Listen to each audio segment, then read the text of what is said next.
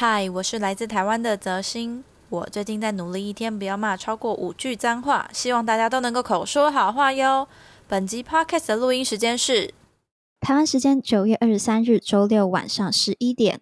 新闻内容有可能随着你收听的时间有点改变喽，那就让我们开始吧。US 台湾 Watch，美国台湾观测站，台美关系下一站，新闻加料，评论加辣。欢迎收听观测站底加啦！欢迎收听第三季第九十三集的观测站底加啦！我是可心，我是方瑜，我是雷豆。加油，泽新！我觉得这个 这个目标很很棒，而且我觉得也蛮、嗯、这个不容易，不容易，这是重点。嗯、好啦，加油！这个可是如果对着自己没有自己自言自语的骂呢？没有骂到别人，这样可以吗？哎、欸，这个这个，泽新在麻烦你留言了。这这个我最近做最近看新闻都很容易，很容易没办法控制。好啦，那我今天要跟大家先说一个不好意思，也谢谢我们的听众，我们的听众真的是很很厉害耶，就是我发现真的大家都是大有来头的。那其中有一位是，哎，她其实是方瑜的学妹。然后，呃，所以是正大外交的学妹，然后她就有提到，就我上礼拜在那个呃国际新闻的部分有提到一个国际呃气候气候峰会，但是呢，就是感谢我们这一位这一位听众真的是太厉害，他就说现在纽约举行的是 Climate Week NYC，那每年举办的这一个联合国气候。呃，变迁会议或峰会呢，是这个 UNFCCC COP 二十八。那今诶对，今年二十第二十八了。那今年是呃十一月三十号才开始会在那个杜哈举办。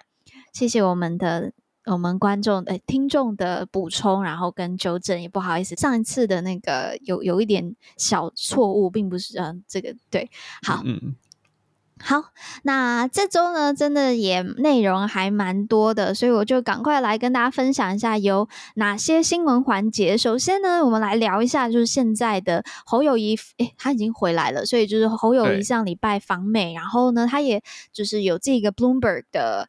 呃，访问释出，然后哎，他其实上礼拜还有一个 Foreign Affairs 的投稿文章也出来，对，我们就一并的都来聊一下。那第二个新闻环节的话，我们来聊一下，就是呃，蔡英文总统他在九月十八号的时候，他接见了这一个美国网络安全发展团，那来认识一下这个这个访团。那再来呢，是来看一下现在中国的大规模军演，我觉得这是。我们大家要非常注意的一件事。那如果不太确定有没有空啦，但是如果待会讲一讲有空的话，我们来补充一下，就是 IORG 最近发布的以美论报告。那这部分报告我自己一开始也有贡献了一部分，所以也有参加那个记者会，待会可以跟大家分享一下。OK，好，那最后美国新闻的部分呢，我们。对，就又要那个有可能又要再看到政府关门的事件了，所以来看一下到底发生什么事。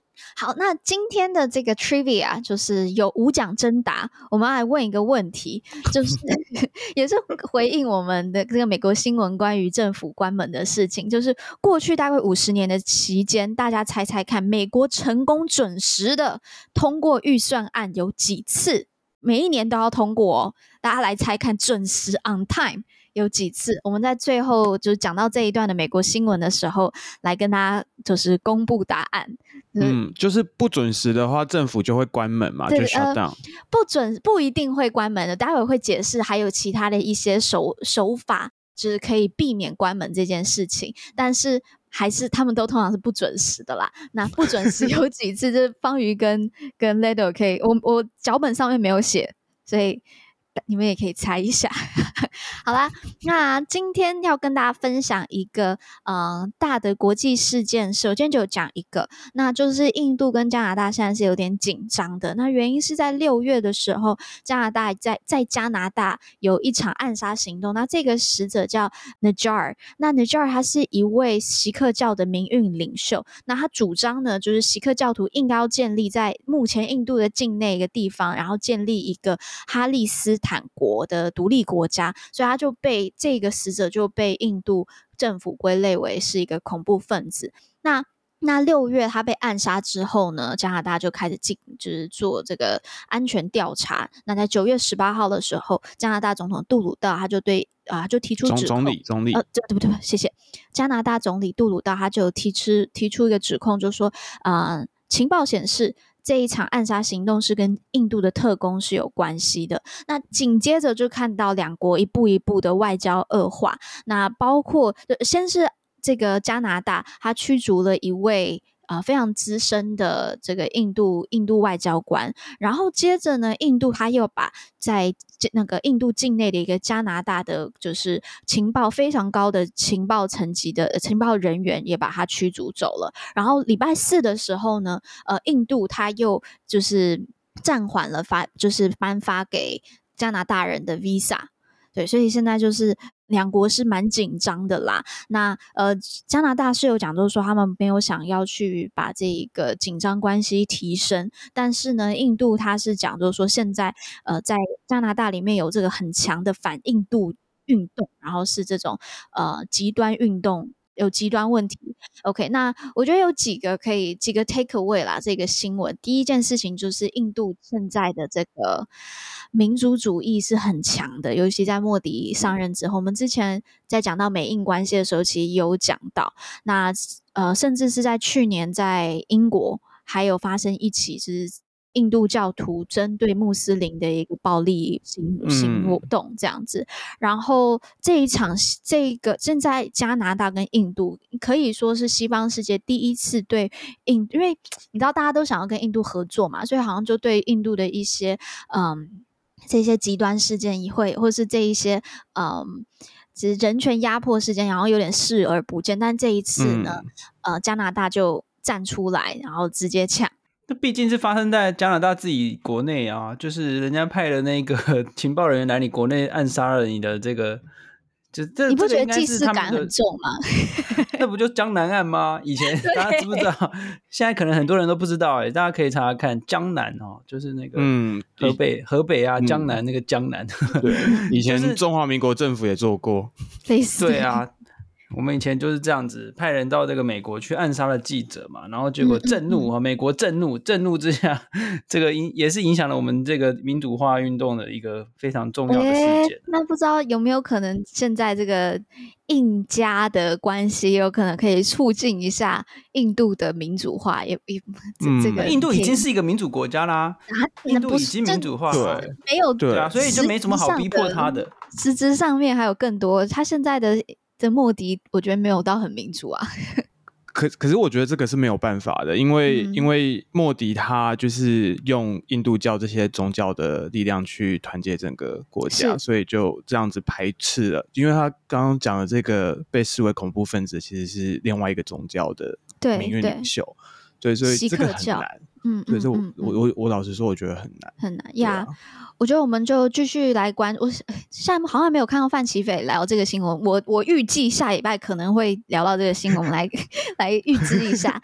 然后也大家可以继续的关注一下印加的这一个关系有没有可能继续恶化？那有没有可能去影响到其他呃，包括美国、英国、呃、澳洲他们五眼呃其他五眼联盟的跟这个印度的关系，还有他们的地缘、嗯、地缘战略，我们就继续关注。好，那我们就进入到今天的正式新闻。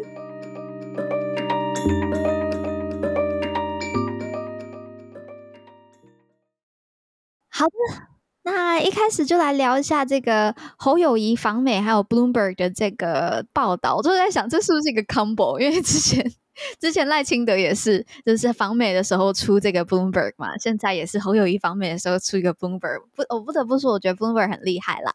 那嗯，侯友谊他们不是金融时啊？对对对，他们上礼拜不是，他们上礼拜有访问柯文哲啊。那个那个剪辑的剪辑的超厉害的。我之后如果大家有兴趣的话，啊、我之后跟那个敏迪有就有 comment 这个影片，就是他们访问柯文哲的内容，呀、yeah，欢迎大家去看。好了，那回到侯友谊，那侯友谊的话是九月十四号到二十二号，他们呃去呃他去美国八天，然后去了纽约、华府、旧金山。那他跟除了跟侨胞碰面以外，还有跟像纽约市长这个亚当斯，还有这个 A 呃现任的 AIT 主席罗森伯格，他见面两次，然后还有跟这个前 AIT 主席普瑞泽，还有葛莱伊，这个我相信相信大家都很熟。这台美最大咖的一个研究者莱仪，对，他在 Brookings 有这个闭门的会议。那国民党有说，他们这次主要传播的讯息、传达的讯息，就是他们所谓的三 D。那这哪三 D 呢？第一个是 Deterrence 吓阻，然后第二个是 Dialogue 对话，然后还有第三个 D 是 De-risking 降低风险。他就说，这个三 D 就是现在。呃，国民党提出来对于就是两岸关系的这个态度。OK，那我觉得这整趟访美，我们可以先聚焦在这个 Brookings 的闭门会议，因为我觉得很有趣的事情就是，呃，好像年终的时候朱立伦去美国的时候，还是参加 Bro 也是参加 Brookings Brookings 的一个会议嘛，但那场是公开，然后还上传到 YouTube 上面，那就他的表现被批评的。蛮蛮惨的啦，那这一次是闭门的，所以我就觉得，嗯，可能是比较好的。那可以 Leo 帮我们分享一下，比较好是怎样？意思是说没有新闻就是好新闻吗？对他们是比较好的。坦白讲，我觉得可能对侯友谊他自己的压力也比较小，可能就会让他表现的也比较好吧。我猜。好了，那 Leo 帮我们来分享一下这个这个闭门会议如何？嗯，就是因为这一场会议就是闭门的嘛，所以其实会后大家都还算蛮低调的。那只有就是格莱伊跟普瑞泽在跟记者做一个回应。那就是包括就是很多提问啊，像国防政策啊、九二共识啊等等的，就是媒体提问非常热烈。那普瑞泽就强调说，哦，因为他是闭门会议的性质，所以其实没有办法跟大家讲到底具体讲了些什么。对，可是他就说，哦，但是我们的内容都是很就是实际的，大家都很投入，然后也有非常深入的这些交谈。那葛莱仪的话，他就说这是第一次跟侯友侯友谊碰面。那会议里面的其他专家，大多数应该都没有人见过侯友谊，所以这是一个对于美方来说很棒的机会，让大家更认识侯友谊跟他的这个政策或是他的观点。所以，呃，整体来说，其实就是这个侯友谊。在美国的正式出道的一个，对啊，就是这一个一个契机啊。那大概整体来讲的话，其实就是这个样子，就是让侯友谊有一个机会在华府好好表达他的愿景跟观点。嗯，其实其实我觉得这个看起来，我们其实真的很难去猜测说这些到底是客套话还是 真心的，因为说说真的，我并不觉得侯友谊有可能在任何的状况下表现的比朱立伦还要好。因为朱立伦他会讲英文，啊、而且他长期都在外交上、嗯、可以有翻译啊。但但是但是你想想看，他在政大、啊、台大的那个场子，他连用中文回答都回答不出来了。我不太相信说 在在那种场合，你看他在那个议会里面被人家问说：“哎，你请问一下那个，比如说一中政策是什么？”然后这个他都他就说，你来你讲你讲，我不想完全不想讲。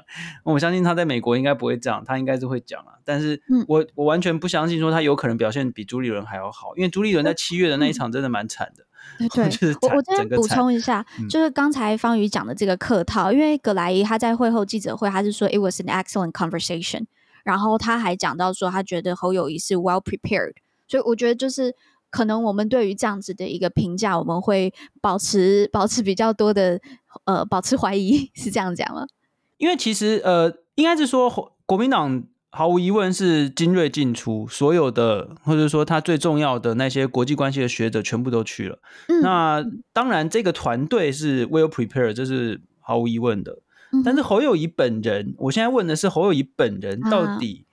他有没有办法直接回答那些知乎学者们的问题？还是说，哎，比如说他问了一个问题之后，哎，就接手由旁边的学者来讲，这是完全不同的事情。我、嗯、就是说，他的团队有可能当然是 well prepared，而且每个人都很厉害，嗯、那些学者们都是非常厉害的学者。嗯、可是他本人能不能回答？我我我基本上不太相信呐，因为他在正大、台大回答学生都回答不出来，不是很好，对。我不相信他能够回答这些智库 学者可以回答出来这样子，呀，就是转接中，就是都要转机这样子，就是对啊，他都需要有人帮他重新整理一下那个问题。对，嗯、我觉得还有一个非常重要的事情是，其实侯友谊面对或者说整个国民党啦，他们面对台湾的观众跟面对国际的观众是完全两套不一样的东西。对，就是说他们在国内就是一个高度以美论。然后认为美国不可靠，然后整天都是国民党的那些记的那些立委哦，那些民代哦，他们每天讲说美国在刺激中国啊，美国卖我们很烂的武器等等。结果侯友谊去了美国，第一件事情就是说，哎，你赶快给我们那个安全承诺啊，我们 武器武器我们要武器，我们要这个安全承诺，那完全不一样的事情。然后在台湾就说，呃，如果我们备战的话，就是在挑衅中国。可是他去美国了，就说我们要备战。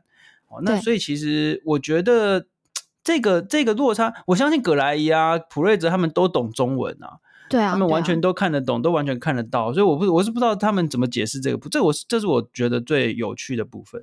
但我觉得他们绝对也知道，国民党现在是真的就是很很蛮分裂，有很多不同的嗯派派系嘛，或者不同的这个声音呀，我相信他们绝对知道。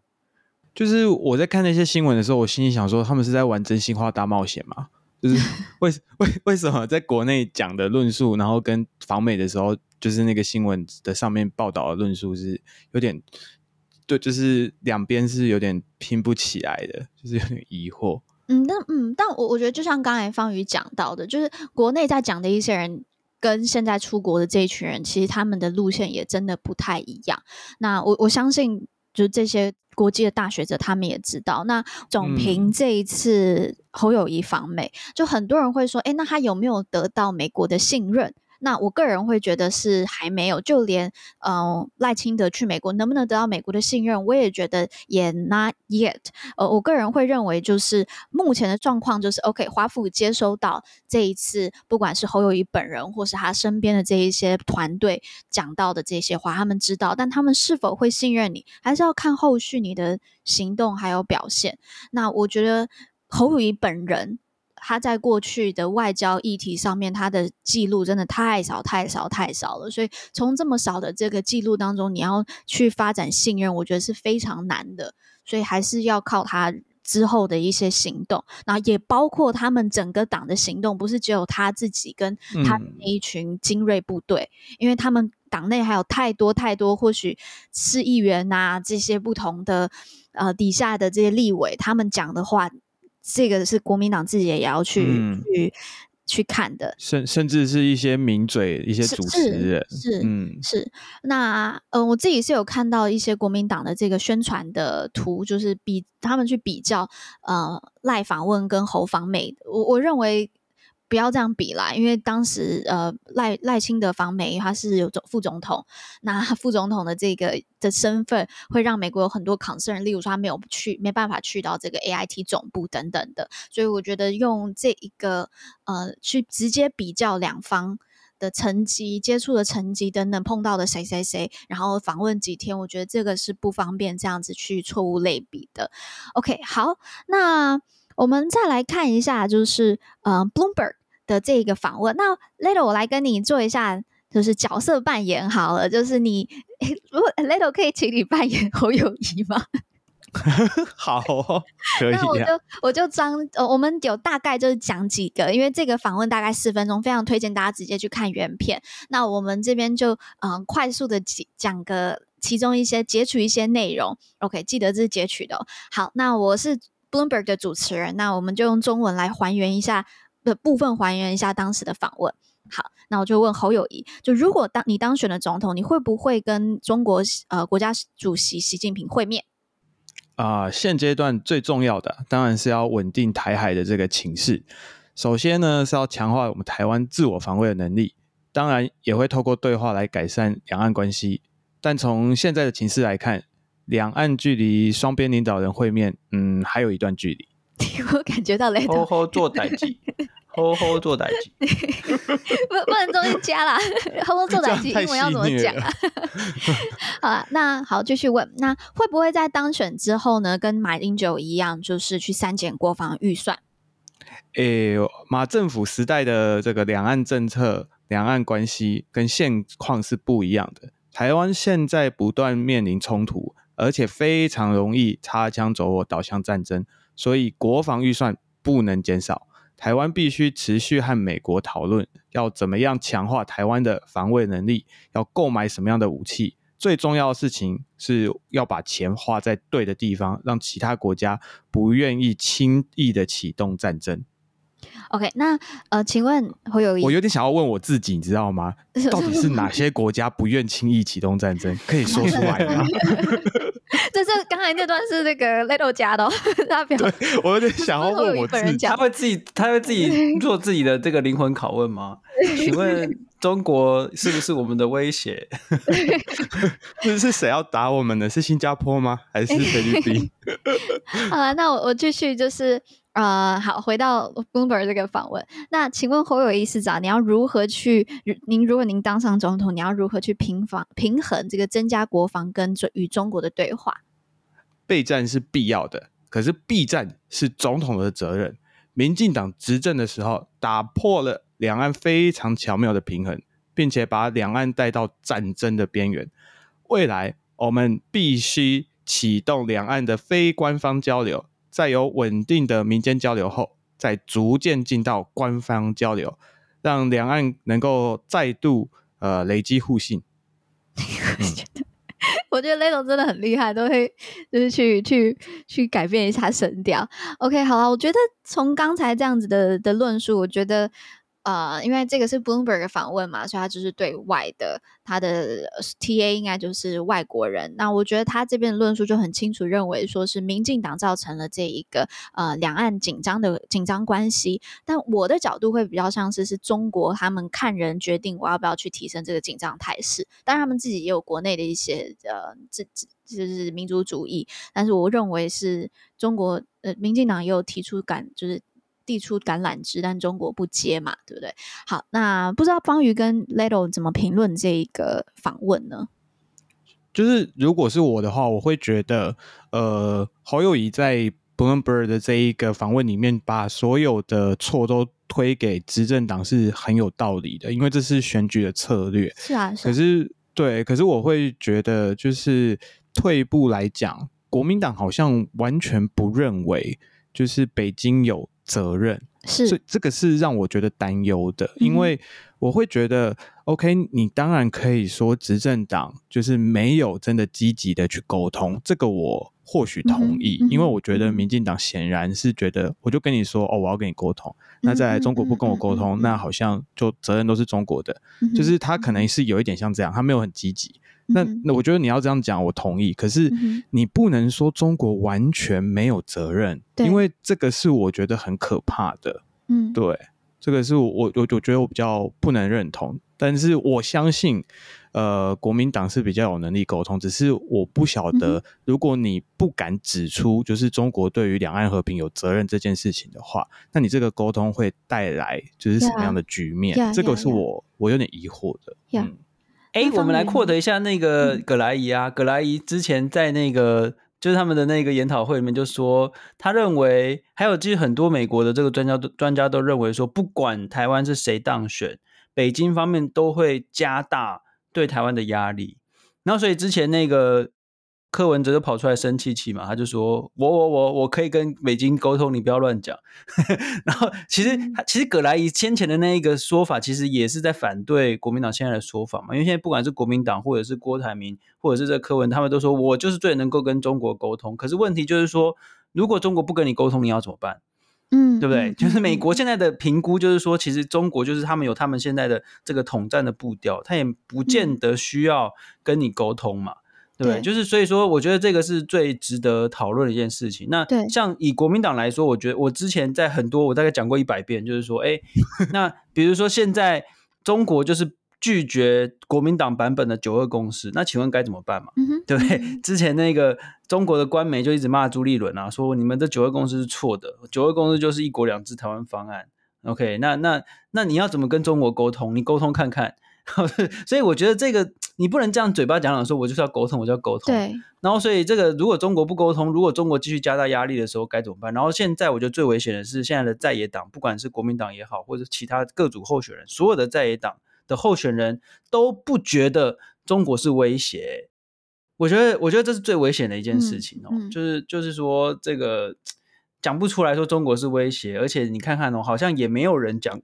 我我跟大家分享一下哦，就是之前去这个政论节目那个小军台湾 Plus 哦，然后然后我就说了一句话，我说在野阵营从来没有一个人敢说台湾不属于中华人民共和国。然后结果当时呢，这个国民党的这个呃来宾他就很生气，他就说有啊，马英九有说过啊，然后这个这个苏起有说过啊，等等。哎，不好意思，我们查了一下哦，马英九说过是什么时候？二零零三年。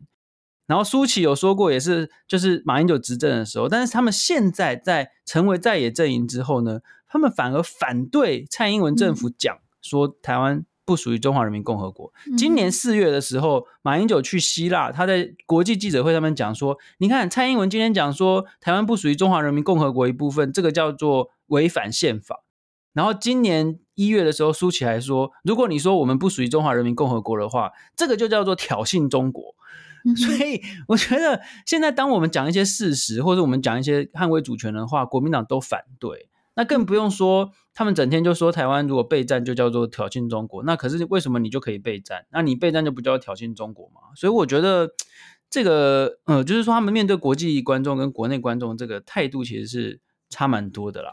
嗯，我觉得国民党其实可以勇敢一点，你就是该讲的你就是讲，你不要因为怕挑衅中国，然后而且我们又没有在挑衅，重点是我们就没有在挑衅，就是 我不知道到底在怕什么。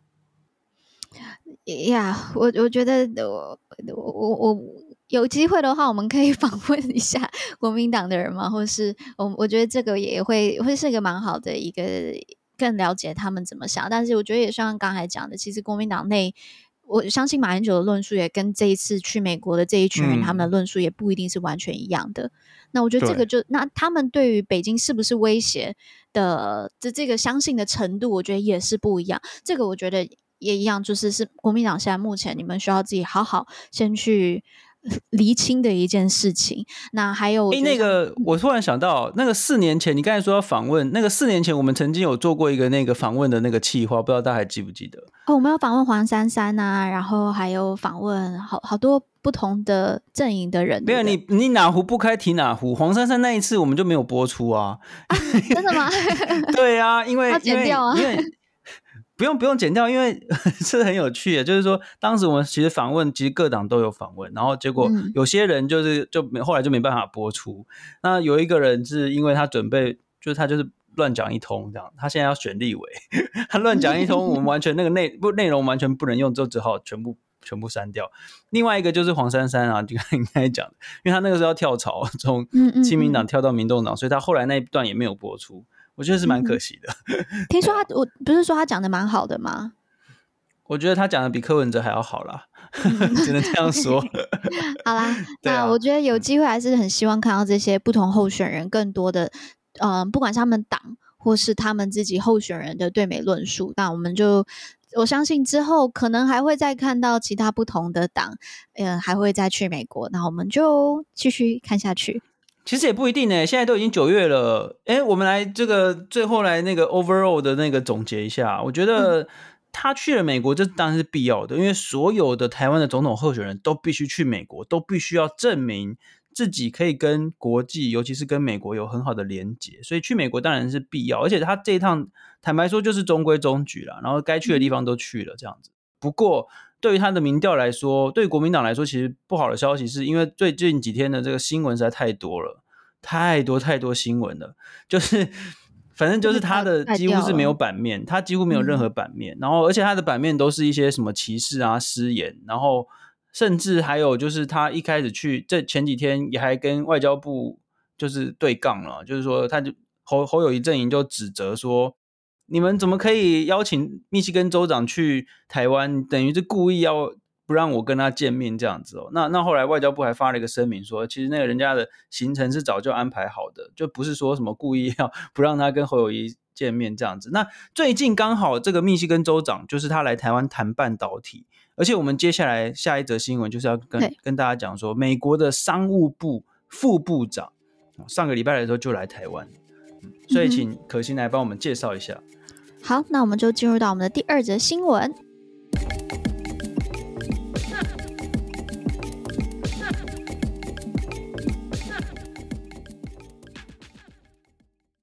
好。那第二则新闻的部分呢，就是十八号的时候，那蔡英文总统他接见了这个美国网络安全商业发展团发展团。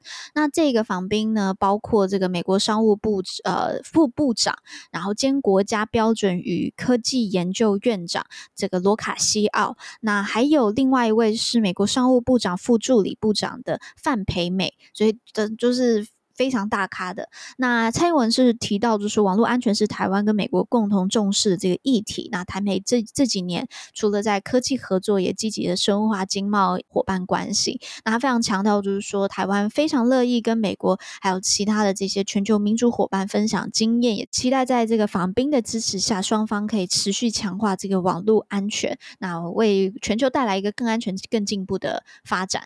OK，好，那其他的部分再请 Ledo 来。补充好了、嗯，对，就是其实罗卡西奥这一次啊，他主要是带了十三家的美国治安公司访问台湾，所以预计是想要了解台湾先进的这些资通讯安全，还有这些关键基础设施是怎么样做保护的，那这些机制怎么运作，那透过这些方式去促进。美国跟台湾的合作，那就是根据了解的话，其实罗卡西奥他不仅是就是呃美国商务部访台的最高层级官员哦。那去年美国公布了晶片法案，然后希望确保在下一代的这个半导体技术要领先。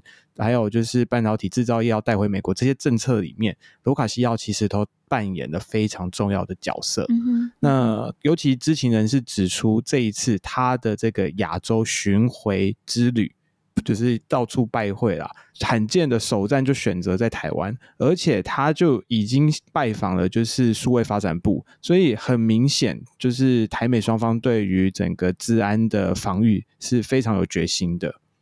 然后。最重要的事情是，这一次来头来的这个访团有将近十个人，然后各单位对于具体的行程都非常的保密，所以你就知道说这件事情的层级，或者是它涉及到的一些议题，其实包括这些技术标准啊、规范等等，都是很很怎么讲，很很重要的。对，所以才没有对外公开。那实际上，其实我有点，我还蛮，我还蛮疑疑惑的，就是说，不是每天你看我们那个板上常常有一堆人来叫嚣，说什么啊，美国都没有官员来啦，什么的啊，可是其实美国官员来又没有新闻版面。蛮奇怪的，对对，这个真的是，就是我觉得就像之前我们观测站一直说，台美合作有一些事情都是有做，但是没有一直没有把它提到版面上来说。好啊，我们真的最近观测站大家也真的很忙啊，就这个新闻我们只能在 Podcast 讲了，没办法再多写一篇。我们的确也写的比较少，对，最近写的比较少啦。如果就是大家多多。支持我们会来听多多来听 podcast，你就会知道。对，赶快小额捐款，让我们有更多的资源做更多的事。对，那回回到就是这个新闻的话，数位发展部的政次就是今年四月的时候也有率团访美，然后参加全球最大而且是最重要的治安会议 RSA。那这个时候呢，其实我们就已经有跟就是这一个商商务部。他们那边去做一些接洽，那就进行了首次的双边会谈，去讨论就是美国啊，它的这些治安标准制定，然后还有这些防护机制，然后甚至是国防采购的治安标准，就是要去想说，那台湾企业要怎么样可以采用美国这些标准，然后采用美国这些供应。供应链，或者是国，尤其是国防方面的供应链，所以这一次呢，就被认为说卢卡西奥的访台其实是回访，其实是这个原因。嗯，我我对于这件事情，我反而是觉得台湾走在美国后面呢。嗯，就是对啊，当然啦、啊，因为那个治安什么的，啊、我们啊，我们到对啊，我们我们真的当然是走在后面的，没有错啊。所以我，我所以说他们来这边来来跟我们学习，我还是觉得你你多来让我们学习你吧。我我觉得场面化了，我我觉得他来学习是来看说，就是中国用哪些手段在就是突破我们的治安。嗯，我我觉得，因为就我参加一些嗯、呃，对于治安会议的的活动，我就我了解，就是其实不管是在台湾公务部门，其实呃，或是在其他一些呃公家单位，大家其实并不是完完全全大家都是支持说要更呃更高度的这个治安防护。而且大家不要忘记了，台湾的治安防护可能也不像美国做起来这么简单。原因台湾都是中小企业，所以你要大家去有个很高的一个标准，这个对于治安的治安公司或者这些外包厂商，他们的压力是非常大的。嗯、所以我我我觉得这个是呃台湾的市场跟美国市场会。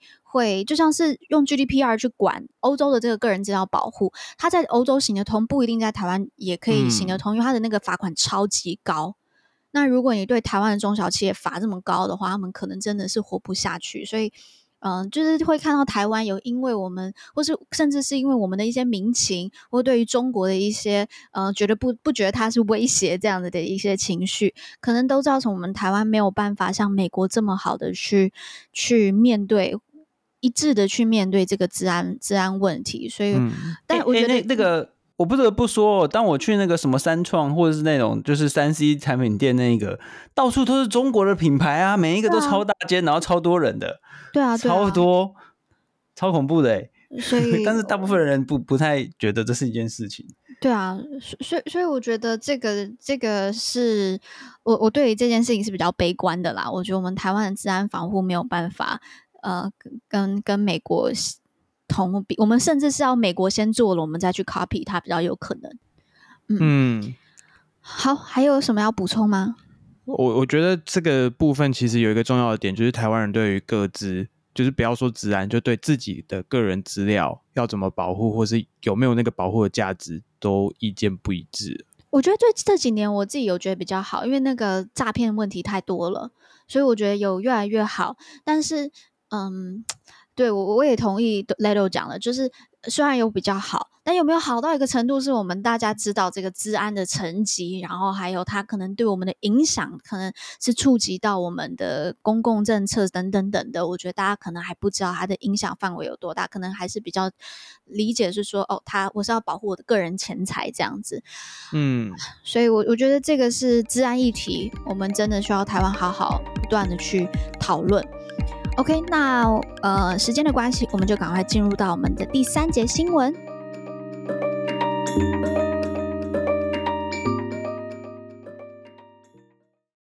好，那过去一周，中国在这个西太平洋展开一个大规模的军演，那还部署了一艘航空母舰，那数十艘的海军舰艇和战斗机都来这个 showing their muscle，那去反击这个美国的施压。那详细再请 Leto 帮我们啊、补充一下。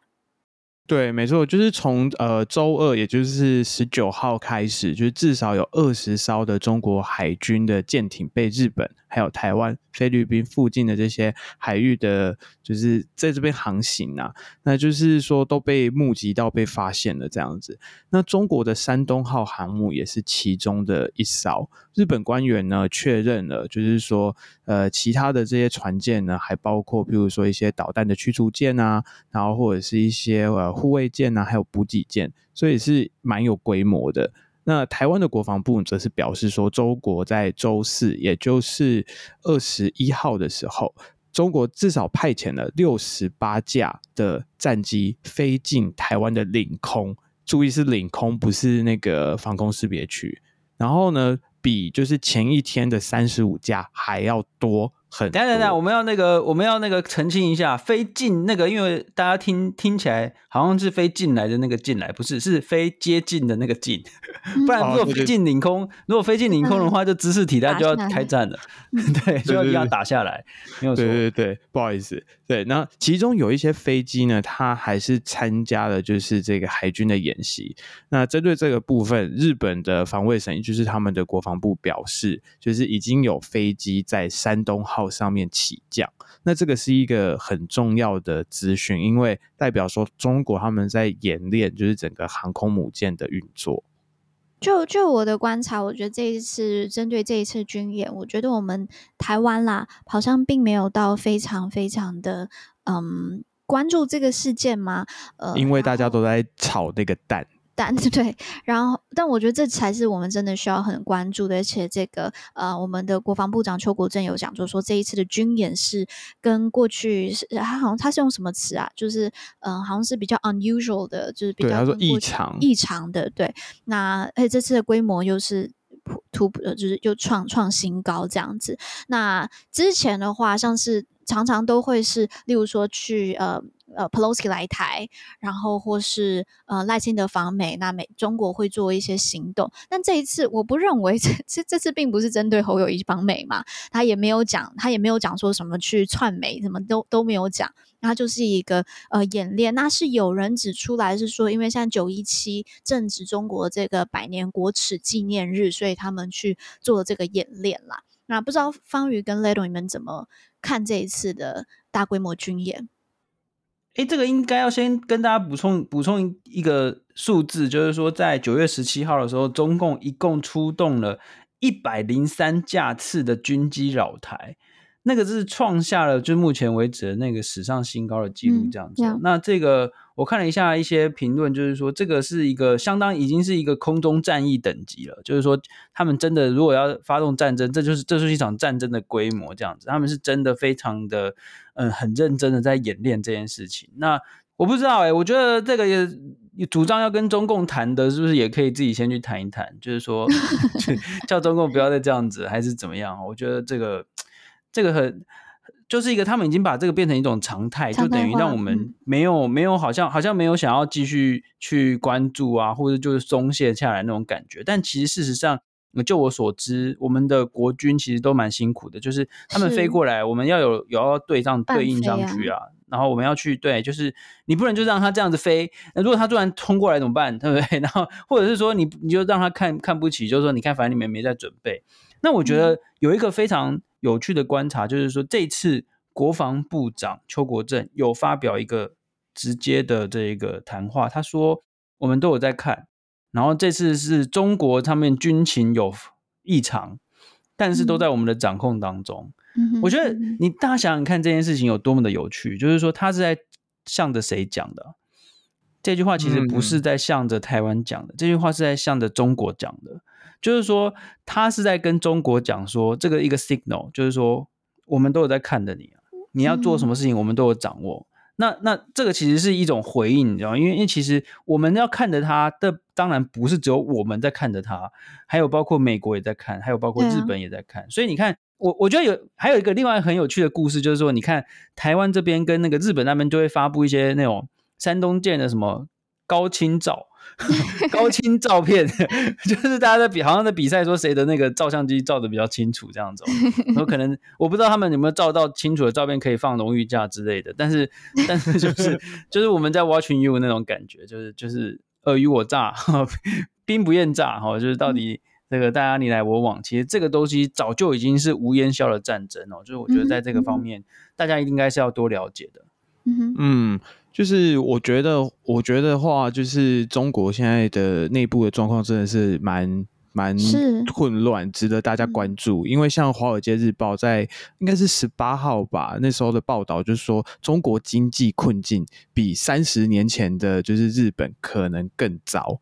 就是很多的这些观察都觉得说，就是日本在一九九零年代就开始经济衰退嘛。那很多的经济专家都觉得中国目前的状况是比那时候更惨。那在中国这样的政政治体制，就集权的体制，当内部状况不稳，就有可能会用外部的一些。手段嘛，就是比如说军事，甚至是这样子。对，所以我觉得这个真的蛮蛮蛮可怕的。而且每一次中国就是派攻击来侵扰台湾的时候，都会强调，就是台湾是中国的一部分，不存在所谓海峡中线。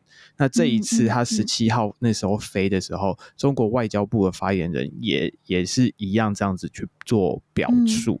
嗯所以我觉得这个东西其实值得台湾更多的关注。那那个鸡蛋的议题当然也很重要，大家每天吃。但是这个你如果不不好好关注，说就是这个战争到底敌方或者是说这个怎么讲潜在的潜在的这个侵略者到底在做哪些行动的话，其实我们可能不只是鸡蛋的问题。对啊。好，我这边刚才回应，就同时回应那个方宇跟呃 Leto，嗯、方宇刚刚有提到兵不厌诈嘛，那 Leto 刚才在介绍的时候也讲，就是说日本防卫省有表示说，现在有飞机在山东号上起降，那刚刚好呢，就是上礼拜我刚有这个机会，就是遇到这个超级军事专家 Tony Hu，那个胡正东，也就是之前如果大家有去看那个百灵果的专访，非常非常精彩的关于军事议题的一个访问，那我就问。问了他对于福建号，不是不是山东号，是福建号，是中中国的第三艘现在正在建的这一个即将建好的这一个航空母舰，我就是问他对于这个福建号的看法。那 Tony 他就有提到，就是说目前中国就只有福建号，它有能力是让这个飞机弹射出去的这个装置。那所以如果这个歼十五，中国歼十五，它不是在不是从这个呃福建号起降，他就得靠他自己的这个引擎引擎弹射。那他就是这样子的情况下呢，他就是装装满油，那就不能再去装装满这个飞弹。那各装一半的话，飞出去顶多四十分钟，你就要回去回去他的这个航母去去加油了。所以他就讲，就是说现在如果去看现在这个山东号跟辽宁号，山东号是这一次的这个军演当中有出现的这个山东号。嗯跟辽宁号，他觉得，因为他们没有那个弹射的功能嘛，所以他觉得这个 basically 他就是在 showing 他们自己的这个呃，就是展示武力而已啦，并不是真的是有多强。但是他也有讲到，就是福建号是真的有可能改变这一个军事对，就是这个。这个平衡的，因为福建号是更强的，但他还是有讲啦，就是 overall 要去比较的台呃美国跟中国的这一个军事军事的这个能力的话，美国绝对绝对是更更强的。OK，那。这边补充一下，那刚才就是 later 有提到说中国现在内部的压力嘛，我就想到就是前几天在那个以美论的记者会上，就也有个记者就提问，就说：“哎，你们有没有去计算过，就这一些以美论被发出来的时间，跟有没有可能它刚好就是中国的可能经济某个指数往下走的时候的的这个的这个时间点？”然后我们想说，哇。真是一个非常好的题目，但我们没有。就如果就是我我知道我们很多观众可能都是在做相关的研究啊，或是呃相关的呃就是对议题很有兴趣。如果你们有 兴趣，欢迎去看一下呃 IORG 的这些报告。那因为今天时间关系，我可我们也没有办法再多讲这个医美论的新闻了。那大家有兴趣的，就是直接打医美论。嗯，或是 IORG 去上他们的网站去看他们最新医美论的报告。我们下一周如果有空，那我们再，虽然以我们长舌的这个习惯啦，可能很难有空，但如果有空的话，我们再来分享一下医美论相关的新闻。好，那我们都进入到美国新闻。